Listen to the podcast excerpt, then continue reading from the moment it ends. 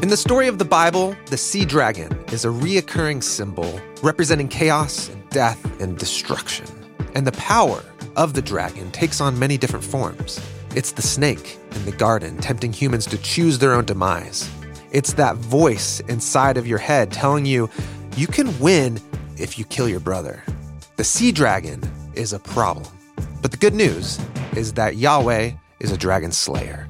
And he wants to give humans power over the dragon too. Except sometimes it just seems like the dragon wins and the sea dragon gets the best of us. Well, welcome to the story of Job. What happens when the chaos dragon strikes our life? For Job, it takes the lightning strike in the form of bandits and raiders who come steal and kill and destroy, and then of a huge storm that knocks a house over that his kids are in, and they all die. How is the image of God supposed to process that? The scroll of Job explores what happens when a righteous person, someone who should be experiencing God's Eden blessing, gets their life co opted by the dragon. And in the story of Job, God allows the accuser to do just that. The accuser or the opposer says, But how about this? Send out your hand to touch everything he has. Surely he'll curse you. And the Lord said, Okay, deal. Let's test the faithfulness of my servant. For Job, and also for us, these moments when we've lost everything, when God is seemingly far away, it brings us face to face with some really important questions. Do God's people love and fear him for God's own sake, as an end in himself, or is God a means to some other end? Will any human enter into and maintain a relationship with God when the only thing to gain is God himself? Today, Tim Mackie and I talk about the sea monster and the story of Job. I'm Jon Collins, and you're listening to BibleProject Podcast. Thanks for joining us. Here we go.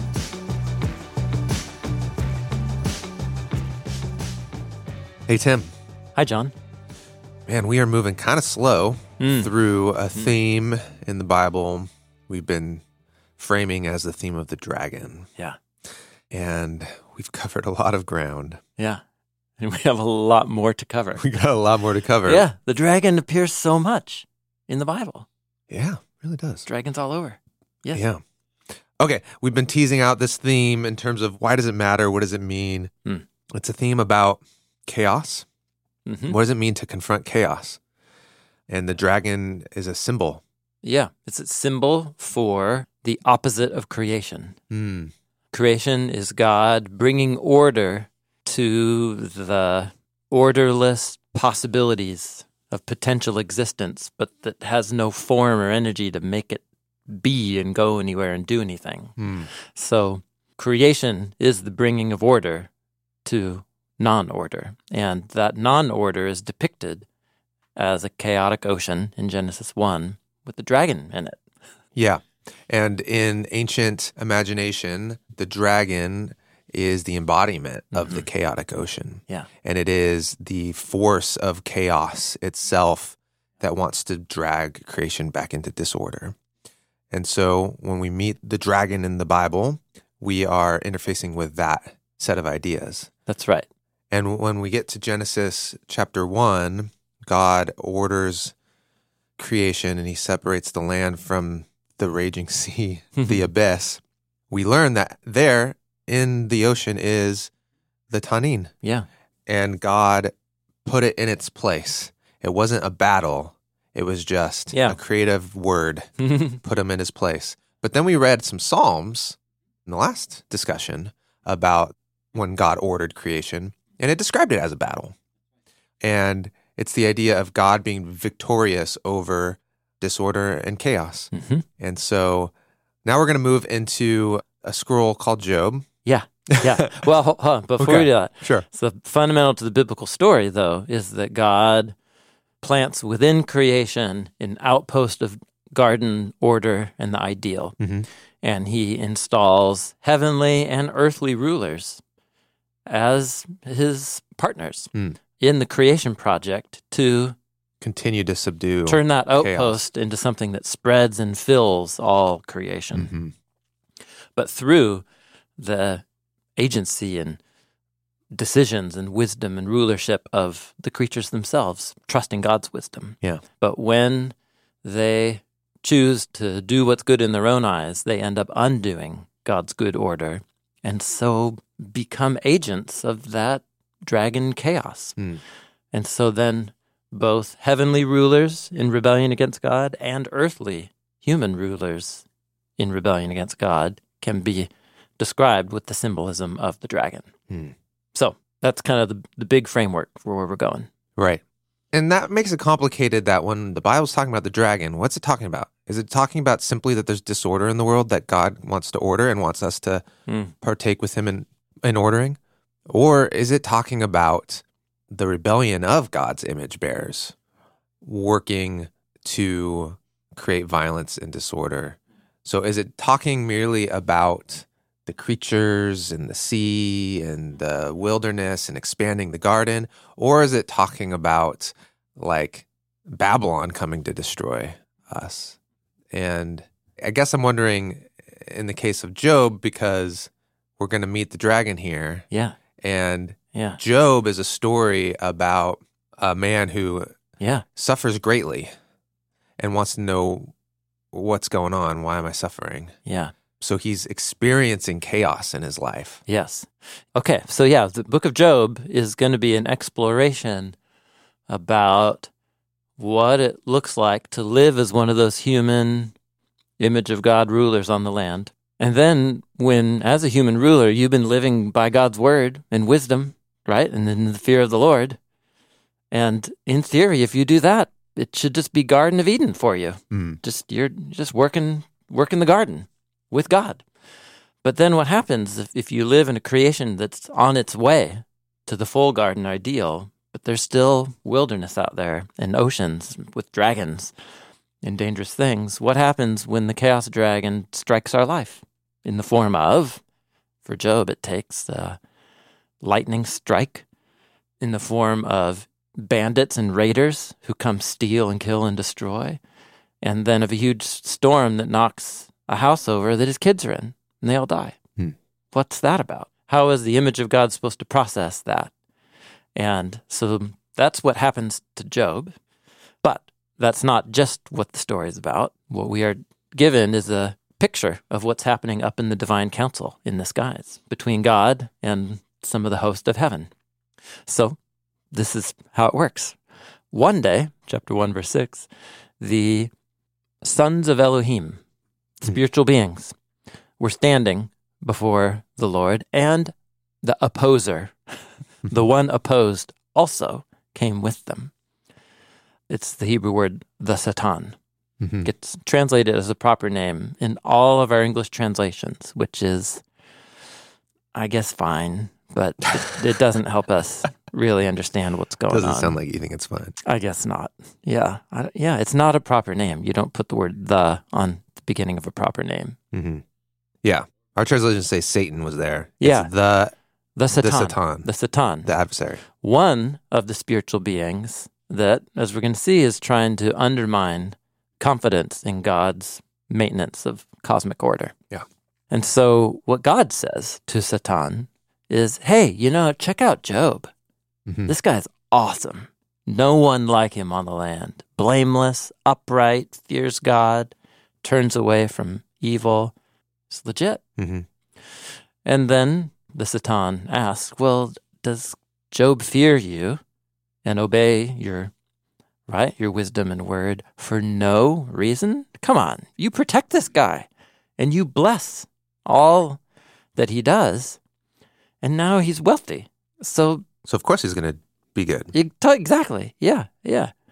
But then the accuser or the opposer says, But how about this? Send out your hand to touch everything he has. Surely he'll curse you. And the Lord said, Get behind me, Satan.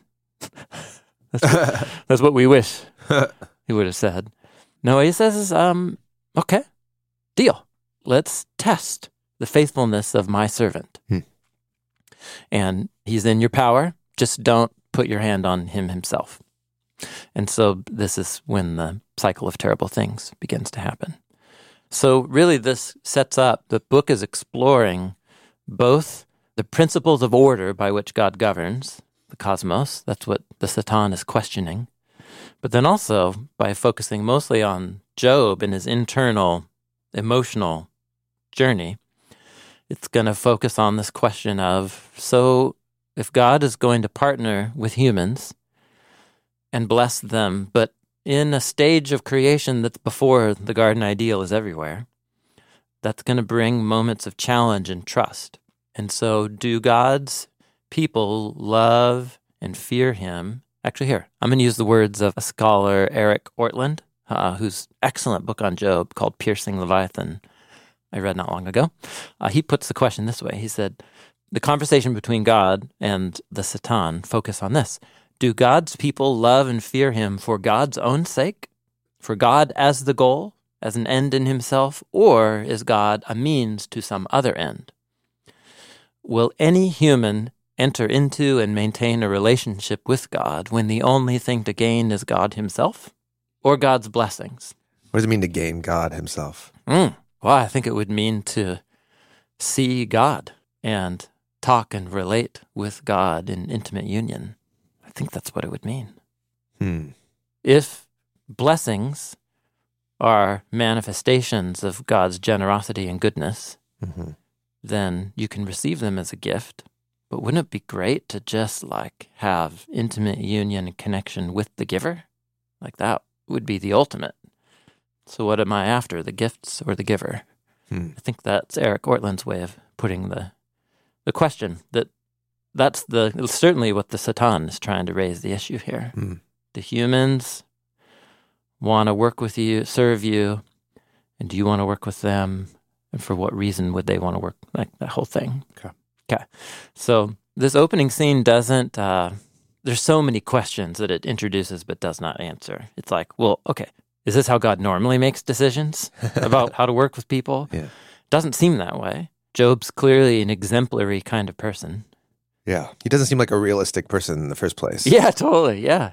So the portrait of Job as the innocent, suffering servant of God who suffers for no wrong that he has done and then brings all of his pain and suffering to God, seeking to just connect with God intimately to understand why, then finding deliverance from his suffering. And then he, he goes on to intercede for his friends so that God's mercy will be shown to his friends who are from other nation groups. Hmm. And then he's restored to new life at the other end. Just that right there. And you're like, gosh, that sounds like the story of Jesus. and I think that's the function of Job within the Hebrew Bible. Hmm. It's for sure one of the books that Jesus did a Bible study with at the end of Luke about of the scriptures about how the Messiah would suffer Hmm. And then be vindicated unto life so that forgiveness could go out to the nations. That's a bold statement. That's for sure where they went, Job. Oh, absolutely. absolutely. Maybe like it was late at night, you know, maybe only Simon was awake. like. Anyway, so that's the portrait. What I want to focus on is the dragon comes up. Job mentions the dragon slaying myth many times. Mhm. And then God brings up the dragon like in a big way Mhm. at the end. And I'm just interested to see where this conversation is going to go. Okay.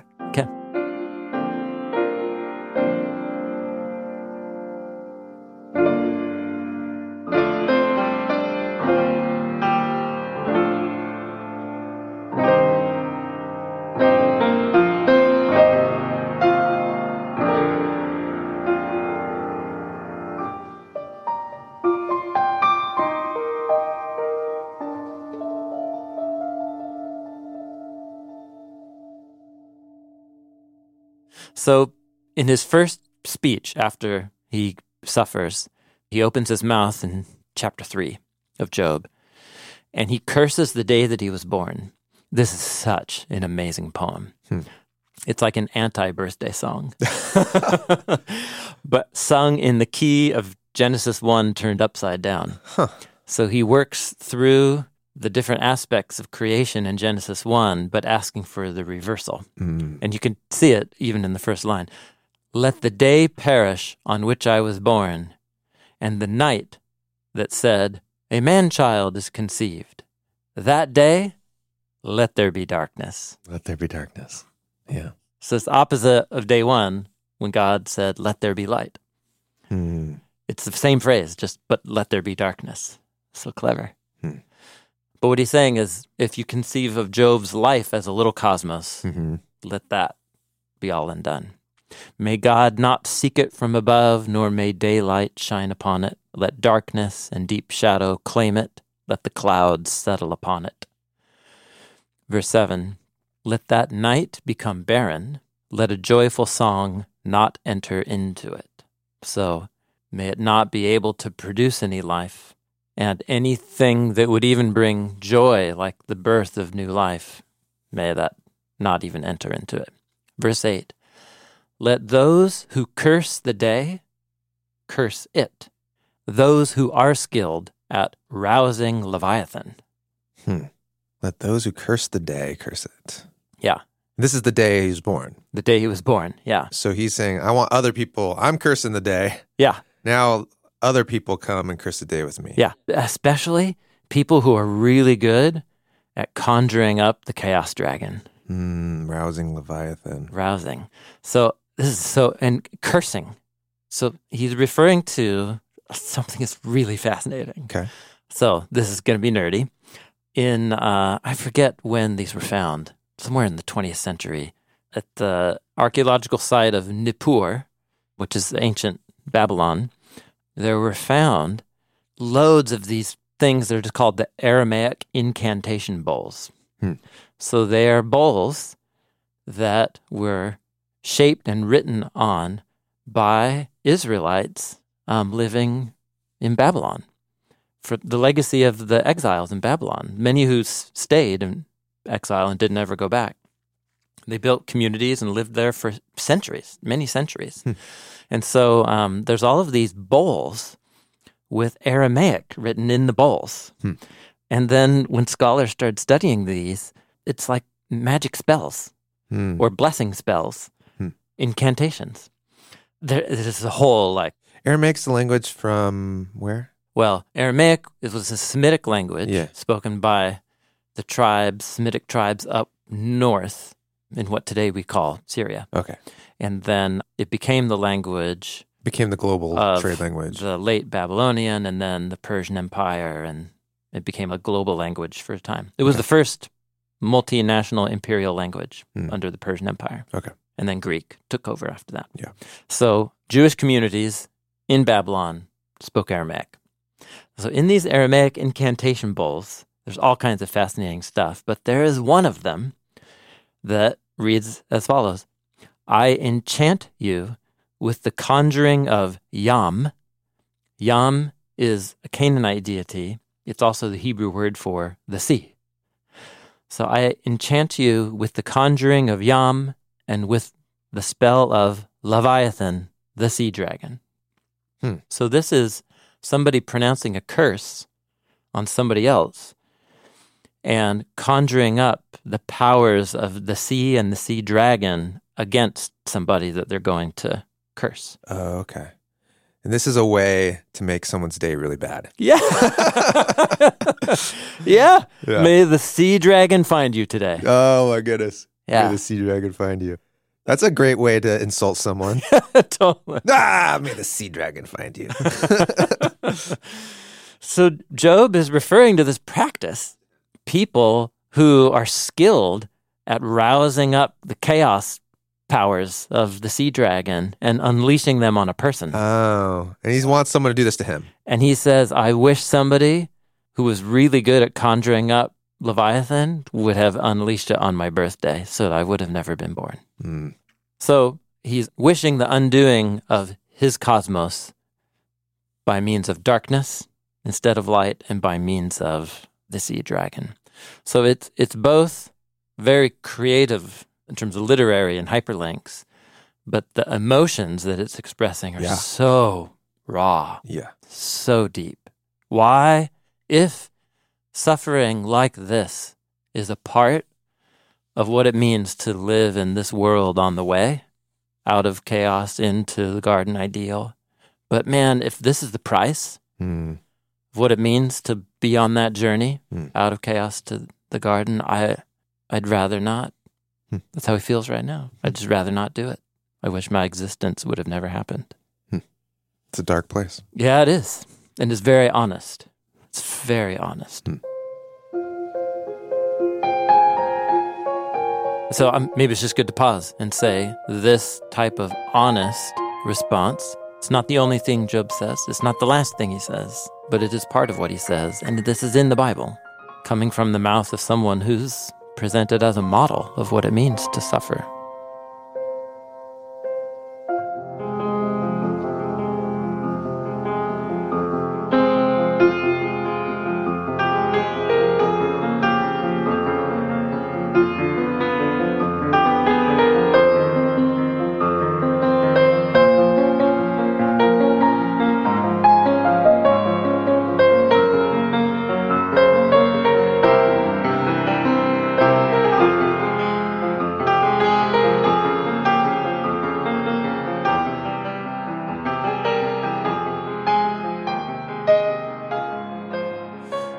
Job chapter 7, he is complaining to God and he makes a comparison between himself and the dragon.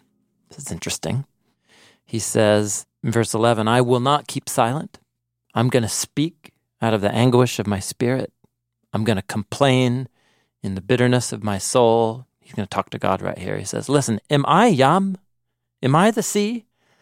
Am I the sea monster of the deep that you have put me under guard? Right, and because clearly the setup of the story is no, he is. Yeah, right. He is right, not doing that. Right.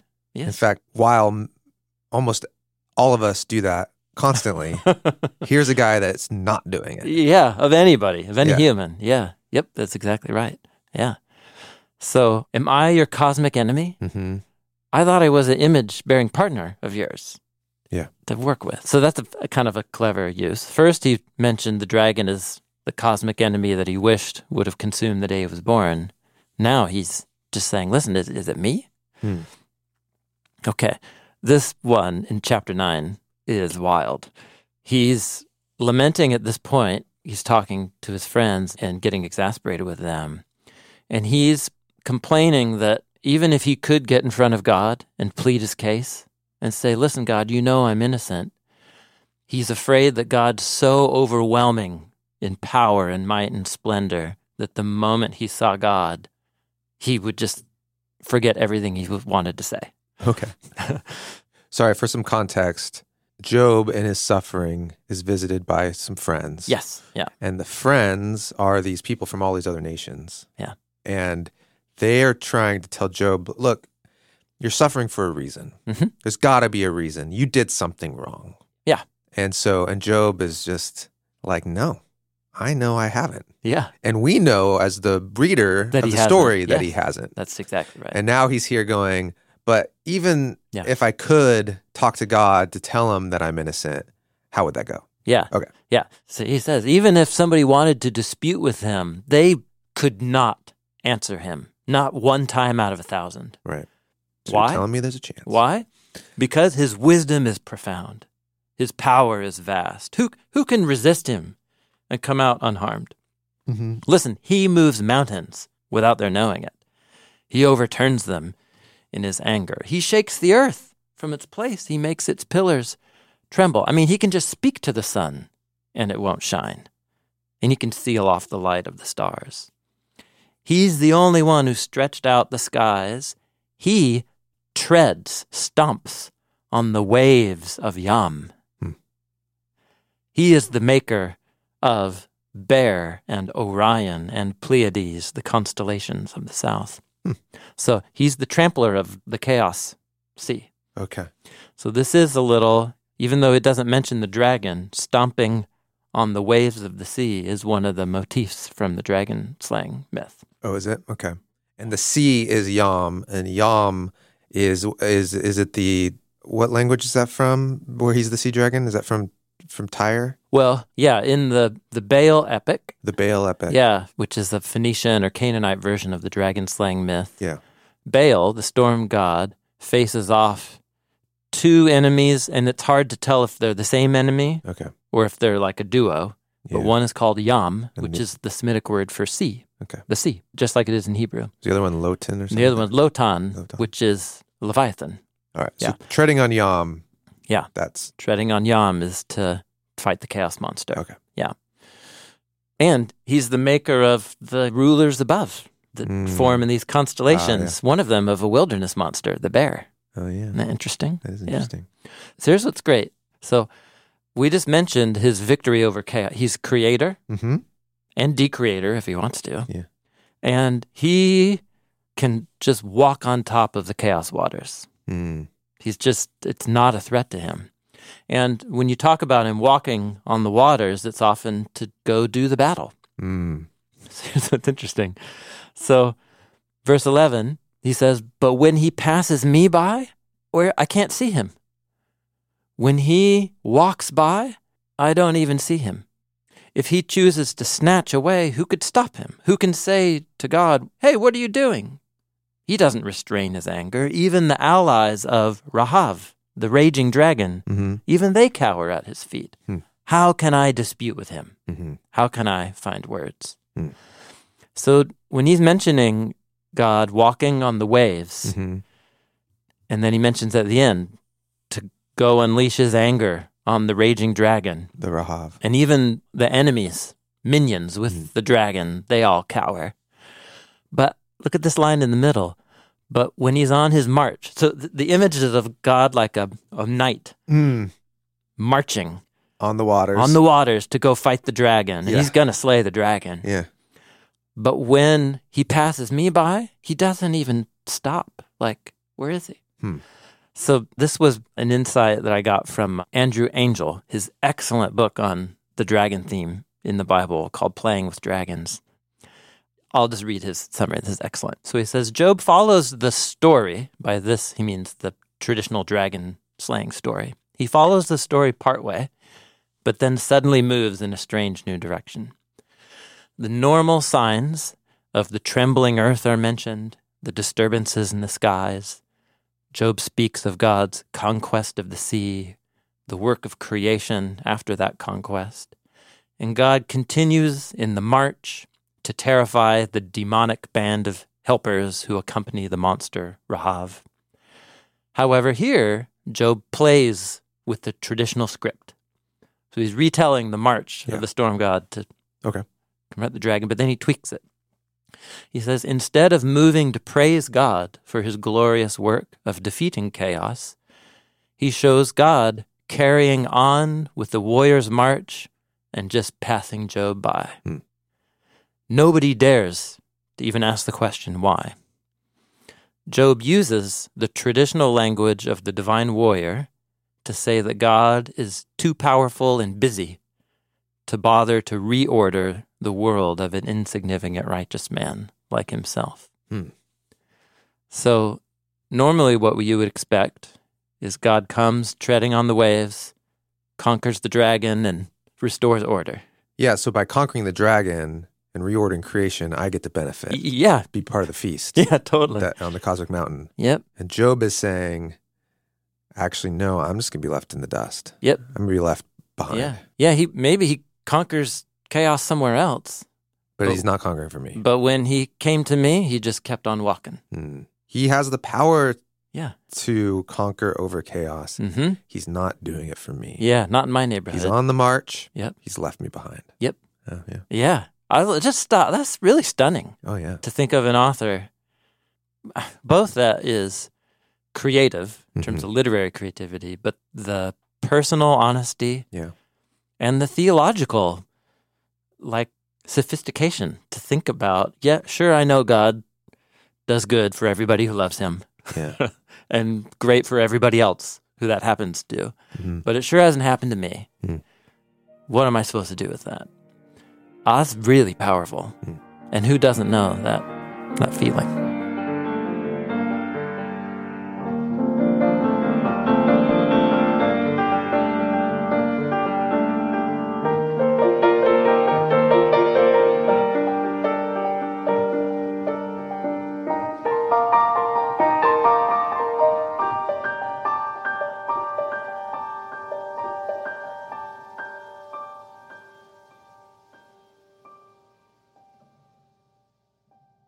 Let's uh, just look at one more. This is from chapter 26. So uh, this is actually similar to that previous one. He is going to, starting at verse 5, talk about how all of creation is in awe of the creative power of God and of his might and his majesty. And he's going to use creation imagery to talk about it. He's going to talk about how, in verse 6, the grave, even the grave, is naked before him. There's no covering in death. He stretches out the north over emptiness. He hangs the earth over nothing. He ties up the water in clouds, and the cloud is not torn open beneath it. He covers the face of the moon. He spreads his cloud over it. He describes a circle on the face of the water between light and darkness. are, you, are, you, tracking with any no, of this? What is happening? um, what he's saying is even the most empty, what you think are lifeless, uninhabitable realms of creation mm. are all accessible and open before him. So the grave, death, the farthest extent. So if you look over the ocean, as mm-hmm. far as you go, there's a line yeah. where the sky meets the water. Okay. And what's that line? Right. What's out there? And what's, if you push into that line, what's there? Yeah. And God's the one who inscribed that line between light and darkness. He's the one mm. who made that line. It's fully available to him. Okay. So by his power, verse 12, he stilled the sea. By his understanding, he struck down Rahav, the raging one, the dragon. Mm. By his breath, the heavens were made clear. His hand pierced the fleeing snake. Mm. But look, these are just the outer edges of his ways. This is just like the periphery. Yeah, the periphery. And with this language of the outer edges, he's kind of playing with horizon. his creation imagery of like what yeah. happens on the horizon. So whether it's creating the realm of order by drawing the horizon line that's like surrounds us, or by defeating the sea dragon that is the rival of creation, these are the outer edges of his ways. But you know what? How faint is the word that we ever hear about him. Okay. Again, like he's out doing this, but in somewhere else, he's left me behind. Yeah, exactly right. Okay. Yeah, that's the basic idea. Yeah. I wish he would do some of that dragon slang in my he's, neck of the He's woods. out doing that. Yeah. Out at the horizon. Yeah. Here I am, but I've been left behind. Yeah. So where Job ends up going is he becomes convinced that God must be a moral monster. That's the only conclusion he can come to. That God is unjust. Well, he goes to a dark place. Yeah. Mm-hmm. Multiple times in chapter 9 and 12 and 16. So he just says, There's no resolution here except that if I could just talk with God face to face. And he kind of stops talking to the friends and he just, his speech is turned into prayers. And eventually he gets his wish. Hmm. God comes and delivers two speeches to him and Job gives two responses. And the two speeches, oh man, this is a whole universe. This could be many, many hours of conversation, and perhaps they should be. The first speech begins with God. Well, first, God answers Job out of the whirlwind, out of the storm. Hmm. He's a storm god. So already we're echoing the dragon slaying story by he appears in the storm as the storm god. But Job never disputed that God has the power of the storm god. Hmm. So he is really stern with Job and says, Who is this who darkens counsel with ignorant words? To call me a moral monster. Mm-hmm. Yep. Gird up your loins, that is, tuck your shirt into your belt and get ready for action hmm. like a man. I'm going to ask you some questions. And how about you teach me some knowledge? Where were you when I laid the foundations of the land? It's the first line of a long poem about, and it's all about the ordering of the cosmos. Mm-hmm. And all the questions, the questions are not assertions. In other words, they're not, you were not there when I laid the foundations. You were not around when I ordered the land. They're questions. It's as if God's inviting Job to really think about the fact that he wasn't there. as if inviting Job to come to his own conclusion. Mm-hmm. Then God goes on a long speech to talk about how he's intimately involved with all of these wild animals hmm. of like mountain donkeys and lions and eagles and ostriches and their eating habits Hmm. and their reproductive habits and where they sleep and you know, there's all this stuff. And he's just like, Do you know where the donkey likes to hang out and get wild grass? Because he's been accusing God of, You might maintain order everywhere else, but certainly not in my neck of the woods. Mhm. It's as if you've completely forgotten. Mm-hmm. And God's response is, No, I'm intimately aware of every square millimeter of my creation. By saying I care about where the donkey eats, of course I care about you. Is that the idea? Mm hmm Or, of course, I know about and am aware. Okay. Like your situation is not unknown to me. I see. I haven't passed you by. I haven't passed you by. You're not in my periphery. Mm-hmm. I may seem like I'm. Yeah. I'm in your periphery. You're not in my periphery. Yep. Okay. That's good. Yeah. The first is about God's creation and maintenance of cosmic order. Mm-hmm. Job's accused God of cosmic mismanagement. And the questions get him to say, like, oh, okay, I've kind of overstepped my bounds. The animals are about God's intimate care and knowledge for every creature and square inch. Implication, including Job. Hmm. So Job's response to that first speech is as follows. He says in chapter 40, Look, I am insignificant. What can I reply? Mm-hmm. I put my hand over my uh, mouth. I spoke one time, or two times even, but I won't say anymore. Okay. So he's like, yeah, you got me. yeah. Yeah. So the question is, why does God need to give a second speech? Hmm. That is a good question because this this should end it. Yeah. Job retracts his accusations against God Hmm. and recognizes, like, I'm nothing. I shouldn't have said any of this. I'm sorry. Actually, doesn't say I'm sorry. What he says is, I'm insignificant. I shouldn't have spoke. I'm not going to say anymore. Hmm. So the question is, what is God after? What's he looking for from Job that he feels like he needs to give a second? Isn't that interesting way to ask? Yeah. Again, that was Eric Ortlund's book. Where Okay. For him, because the structure of these speeches is God speaks two times Yeah. and Job speaks two times. So, what does Job's second response do that he doesn't do in this response? And what does God's second speech do that he didn't already do in the first speech? Okay.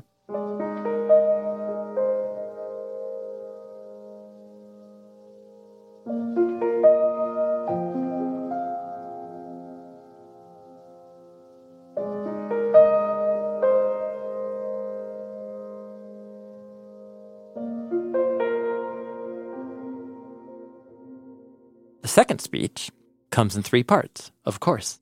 And the second speech begins with a question like this Listen, do you have an arm like God? Can you thunder with a voice like his?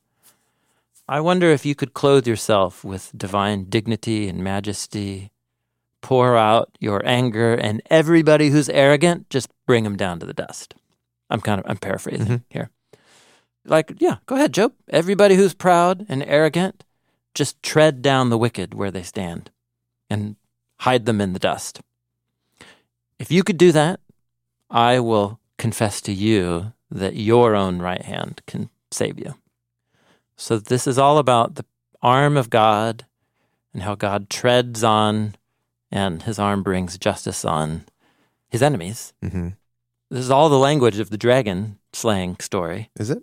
Hmm God's arm, Mm-hmm. and then God treading, stomping on, Hmm. and then reducing to death. Okay. These are the things the storm god does. Okay. But here it's to human dragons, as it were, human enemies, Okay. the proud. So if you could, the implication is if you can do what I do, then I'd be glad to recognize that fact. So what God doesn't say is, listen, I actually do bring cosmic justice, and I do it every day. I do it all the time in different ways. What he asks is, can you bring about the cosmic justice that I do? So it's a backwards way. Sure. Of- but it, it does seem a bit silly because Job is not claiming to be able to do cosmic justice. He's just complaining that Mm. God's not doing it hmm That's right. For him. for him. Yeah. Yeah. And then he comes to the deduction multiple times that he must not do it at all. Okay. So God's like, why don't you do it? Mhm. Go ahead. Show me how it's done. Yeah, that's kind of it. Okay. It's snarky. It's snarky. yeah. But also, Job's, you know, kind of throwing the gauntlet down. You he did. He did back away just before this. yeah. That's right. So, what is God looking for here? Yeah. He really What's wants? Job to know not just does he hold cosmic order, Mhm. he does establish cosmic order, he is aware of every square inch of creation. I really do bring cosmic justice regularly, and you're not able to. Okay. So, let's just get that clear. Okay. All right. Okay. And then the next two speeches are Yeah, here we go. One is about Behemoth, and the other one's about Leviathan. Long speeches Yes. about these two creatures. Behemoth is is not too long. It's about ten verses. Okay. Leviathan is super long. Yeah, that's right. So Behemoth is not the name of a species in biblical Hebrew. It's the word behemah, which just usually refers to cows or cattle, Oh, okay. but it can refer to just large land creatures. All right. But behemoth is the plural, Mm. but it's referring to a singular beast. Cows. In Hebrew, you can make a noun into a plural and not always mean many of those things. It can be like a heightened or intensified version of one thing. Oh, okay. So, yeah, some the sort super of cow, super beast. Super beast. super field beast. Yeah, totally. And again, I'll recommend Eric Ortlund's book, Long History of People Trying to Tie These Two Creatures Down to Hippos or Wild Ox or Crocodiles or something Mhm. like that. Right. But they have to shoehorn in some ways because the behemoth also has tail like a cedar tree, hmm no hippo. You know, Yeah, they got tail little tails. yeah. Whereas cosmic, huge, giant, multiform, like oxen, lions, you know, are very much a part of the ancient Eastern imagination Hmm. in our work. So many people have made the case that these are, we're taking the dragon and now we're bifurcating the dragon into two a land version and then a sea version. Oh, well, we have a land version though. It's the it's the snake.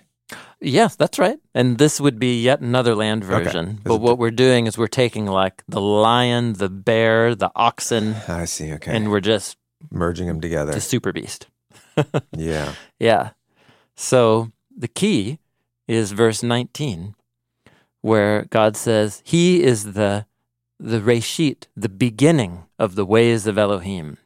Reshit can also refer to the first fruits or the, the first in rank. Hmm. Like when it comes to land beasts, this creature like wins every contest. Yeah? Yeah. Let his maker bring near his sword. Who well actually here. Let. This is one way to translate it. NIV reads, Yet its maker can approach it with his sword. Hmm. So God is the one who made it, hmm and it's even chief among all the creatures of the ground in God's eyes. hmm But God could take it down. God is the one who can come at it with a sword. Yeah. So this is implicit of a divine combat with the monster. Mhm. But only God is the one. So what God's going to do is mostly describe how powerful it is. Uh-huh. And that description just reinforces the fact that if there is anybody who can take this thing out, it's only God. And that basic idea is the same thing at play in the Leviathan speech, which is super long. But what it begins is all these questions about um, who's able to pull in Leviathan with a fish hook? Hmm. Who can like tie its tongue down with a rope? Oh, Job, can you put a cord through its nose and pierce its jaw with a hook? It's going to beg you for mercy hmm and speak all nice to you. Implicit here is God's claim to be the one who can. Mm. God is the one. And in fact, these descriptions of hooking it in the jaw, dragging it up, and tying it down, this is what God says he will do to the dragon in Isaiah and in Ezekiel. hmm So I think what's interesting here is God is describing, I mean, goes on a long speech to describe how destructive and powerful and invincible this beast is. And it begins with just this implication that God is the only one who can slay it. But he doesn't promise to slay it. Mhm. What he just says is, I'm the only one who can slay it. Yeah. And you definitely aren't, Job. And Job's response after that is to say, You're right. I'm sorry. In verse 6, he repents. Hmm. He says that he's sorry. Hmm. And he feels really bad for what he said. And then that's the moment where we transition into the end and Job is restored from his suffering. Hmm. And that's the book of Job. Hmm. So the implicit claim about Leviathan in Job is that God has power over the dragon and that he's the only one who's able to pierce the dragon. Mhm. But that's not the main event of these final speeches here. Instead, where God is focusing on is that at this point in the story, Job, this creature is a part of what it means to exist in a Mhm. world that is not yet the Garden of Eden, a cosmic Garden of Eden. And it's not evil, it's just there, and it could devour you. And its existence doesn't mean that I am unjust. And the fact that it could bite you and destroy you doesn't mean that I am unjust. You're just going to have to trust me that I'm the only one who can defeat it. Hmm.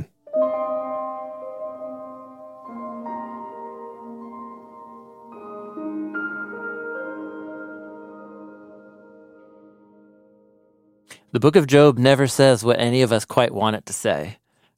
What do we What do we want it to say? Ah, what we want to say is, I'll kill the dragon, Job. There was some purpose for which you suffered Hmm. that will be revealed to you one day. I Mm. mean, he never hears any of it. He never learns about the conversation with the accuser. Mm. So, you, the reader, we know that there's some test. This is a test of God's righteous servant, whether he will suffer in trust. And he passes the test by recognizing hmm what? Ah, by recognizing that he shouldn't have accused God of mismanagement, accused God of being a moral monster. He should have trusted that there was some reason, even if it was beyond his reason. But the book, even the author of Job, doesn't give us what the reason is. Like the conversations with the Satan at the beginning don't tell you what the reason was, just tell you that God decided it was okay to test Job. Well, the reason was to see if Job was in it for a relationship with God or for the blessing. Yes. And the fact that Job, throughout his speeches, eventually just ends up talking to God. He just pursues God. In a way, it's Mm. even in his oh, that's interesting. frustration with God, it drove him closer to God, I see, and it, and it proves that he was actually in it for God. for God. Because his last That's- request is if I could just see God and talk to him. okay, hold on. that gave me shivers. Whoa, really? yeah. Whoa. So you're saying that what it looks like Job is doing is he's wallowing in his anguish, Hmm. and then he starts accusing God of mismanaging the cosmos. And you just feel like, oh man, I wish Job could have just been more like, you know what? I'm going to trust God, and there's a reason for my suffering. Yeah. Like Jesus, yeah, like Jesus. like a confidence and trust. And so you almost feel like the problem is Hmm. the way he's dealing with his anguish. Hmm. But there's this really interesting Hmm. thing you just point out, which was in his anguish, he never said, I'm done with God. He said, I I need a moment with God. Yes. That's what I need. Yeah. And it becomes his obsession. And even though he thinks his moment with God is he's gonna have to tell God, like, look you're screwing things up. Yeah. The fact that he was still trying to have that moment with Yeah. God Yes. and that it led him to that. And when he had his moment, he immediately is kind of like, I just need to be quiet. hmm And then you know what? Ooh, ooh. Actually, I forgot the most important part. His second response is, My ears had heard about you, but now my eyes see you. Hmm. I reject what I said, and I repent in dust and ashes. My eyes see you. And Job knew a lot about God, clearly. but it's like all everything he knew about God just becomes like secondhand information because like now I see, and everything, every category I had was like feels so infantile now, and he's at peace, and that's what he wanted was to see God, to just have an encounter, I think the shivers were like when you have you know that person, you've had that friend, or maybe you've been in this place yourself, where it's like a lot of people have, have confronted the problem of evil. And then they're just like, man, I'm losing hope in God. In fact, like I I just don't get it. I don't know if I can trust him. Like this is just this is a big problem. And then it can go one of two ways, I guess. It could just be like, and then I'm done. Hmm. But it could also be, I just need a, I need, I need a moment with him. I need to like work this out with him. And those two things, maybe it's hard to see what, what's really going on with someone from the outside. It might look the same. Yeah, sure. Yeah, Job looked like a mess, and he was clearly pretty angry as he sat on the dust heap. You could write him off. You could be like, well, Job Yeah. doesn't, Yeah. Job's not in with God anymore. That's certainly what his friends think. Yeah, Yeah. that's what his friends think. Yeah. But what God was after was like, does he really want me or does he want the good thing? And by fighting him, wrestling with him, Job showed that what he really wanted was God. Yes. Yeah, that's right. Even though Yeah, it's good. the fighting was Job questioning God, Hmm, hmm. it was actually him seeking God. Yeah. His suffering removed every thing. Hmm. How do you say? Right? You couldn't you couldn't point at Job and be like, you know the reason why he's still trying to get attention from God Yeah. is because God's giving him good things. That's right. He doesn't have any like nice thing that he can point to anymore and say that is the thing that shows me God's goodness or connects me to God in some way. Right. It's got he's got nothing. The only thing he has left is his longing and his frustration that drives him. Yeah, his To que- God. his quest for an answer Yeah. and his quest to reconcile who he thought God was Mhm. and who God seems to be for him right now. yeah. now. God seems to take that as the search for God. Yeah. Yeah. And God honors that. Yeah. It's like that's what we're close to the heart of this portrait of Hmm. Job's suffering, anger that drives him to God. And that that's the moment that God says, enough, the test is over. Hmm. It's different than the portrait of Jesus, who surrenders more like in Abraham Mm. like with Isaac, just surrenders. And he has his own moment in Gethsemane. You know, man, Father, if this could happen any other way, if this cup could go, but then he, but your will be done.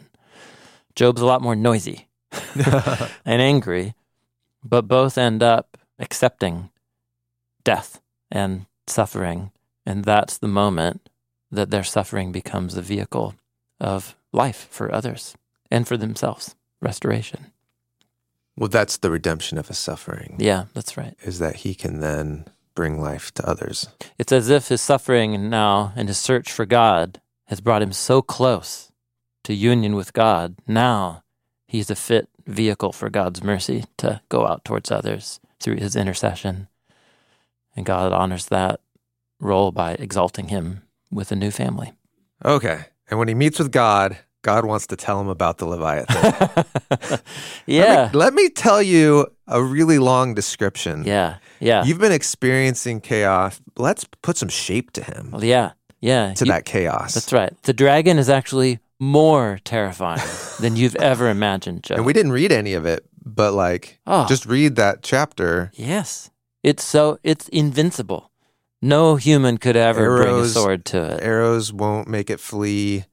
Sling stones are like dust against its scales. Its undersides are jagged potsherds, leaving Yeah. a trail in the mud. yeah. Yeah, the effect of the Leviathan speech is actually to show that chaos is even more frightening than you have ever imagined. Hmm. You, sir, can't defeat it. Implication, but I can. And once you place Job into the bigger story of the Hebrew Bible, you know God will. Hmm. So at the moment, it all Job can do is say God's goodness explodes his categories beyond his imagining, and the chaos is even more terrifying beyond his imagining. And he ends up reconciling himself to God as he sits in between those two. Where does he sense God's goodness is more? Ah, In terms of what God is saying is, I ordered the cosmos. Were you there? Mm. I know every square inch and every creature. Do you? I That's know. not being good. That's just being powerful.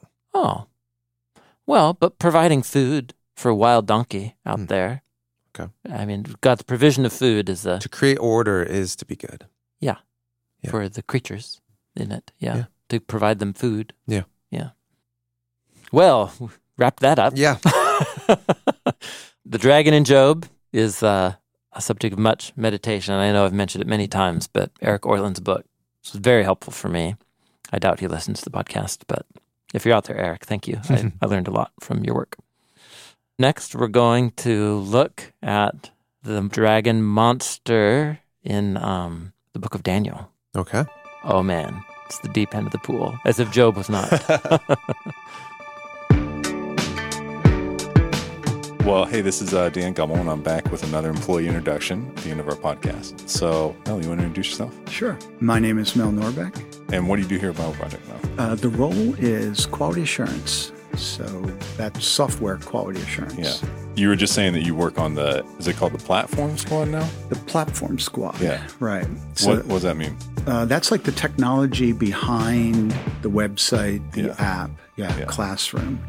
Tell me a little bit about your day to day life here at BibleProject. Well, what I really like to do is come alongside the software developers, Mm-hmm. the guys writing the code, guys and gals writing the code, and I'm there to support them, that everything's working the way that we want it to do. Yeah.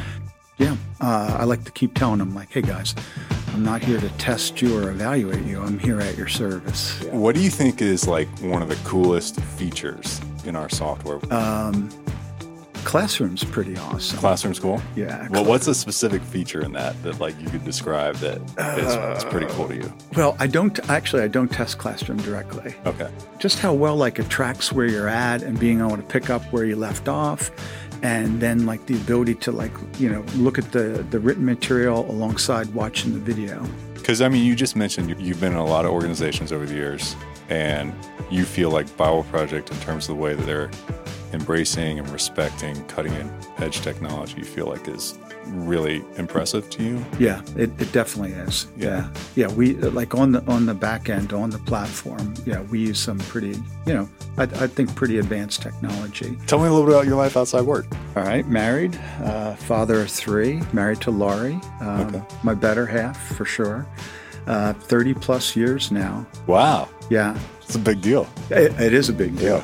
Sure. Empty Okay. nesters, yeah, they're all they're all gone. So uh, grandson now. Oh, really? Yeah. Oh, that's, yeah. is, So- that, is that fun for you? Oh gosh, love him. Yeah. He comes over, sleeps over a lot, like on the weekends. Oh, And- that would be fun. yeah, and we really Going over to Grandpa's on the weekend. Yeah, we, that would be a lot of we really look forward to it. We, we look forward to seeing him and everything. What do you do on the weekend with him? Well, like this weekend, if I get if I make it home in time, uh, he wants to see that new Indiana Jones movie. Oh, okay. Yeah, so we'll take him to the movies. Yeah, we usually take him out to dinner. That is awesome. Yeah, that's what grandpas do, right? Yeah, that's right. Yeah.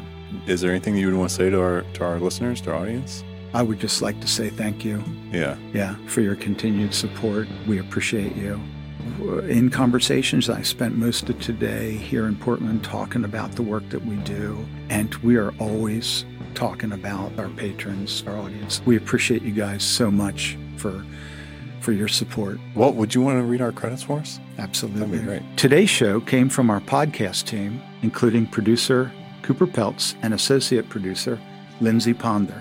Our lead editor is Dan Gummel. Additional editors are Tyler Bailey and Frank Garza. Tyler Bailey also mixed this episode, and Hannah Woo did our annotations for the BibleProject app. BibleProject is a crowd-funded nonprofit, and everything we make is totally free because of your generous support. Thank you so much for being a part of this with us.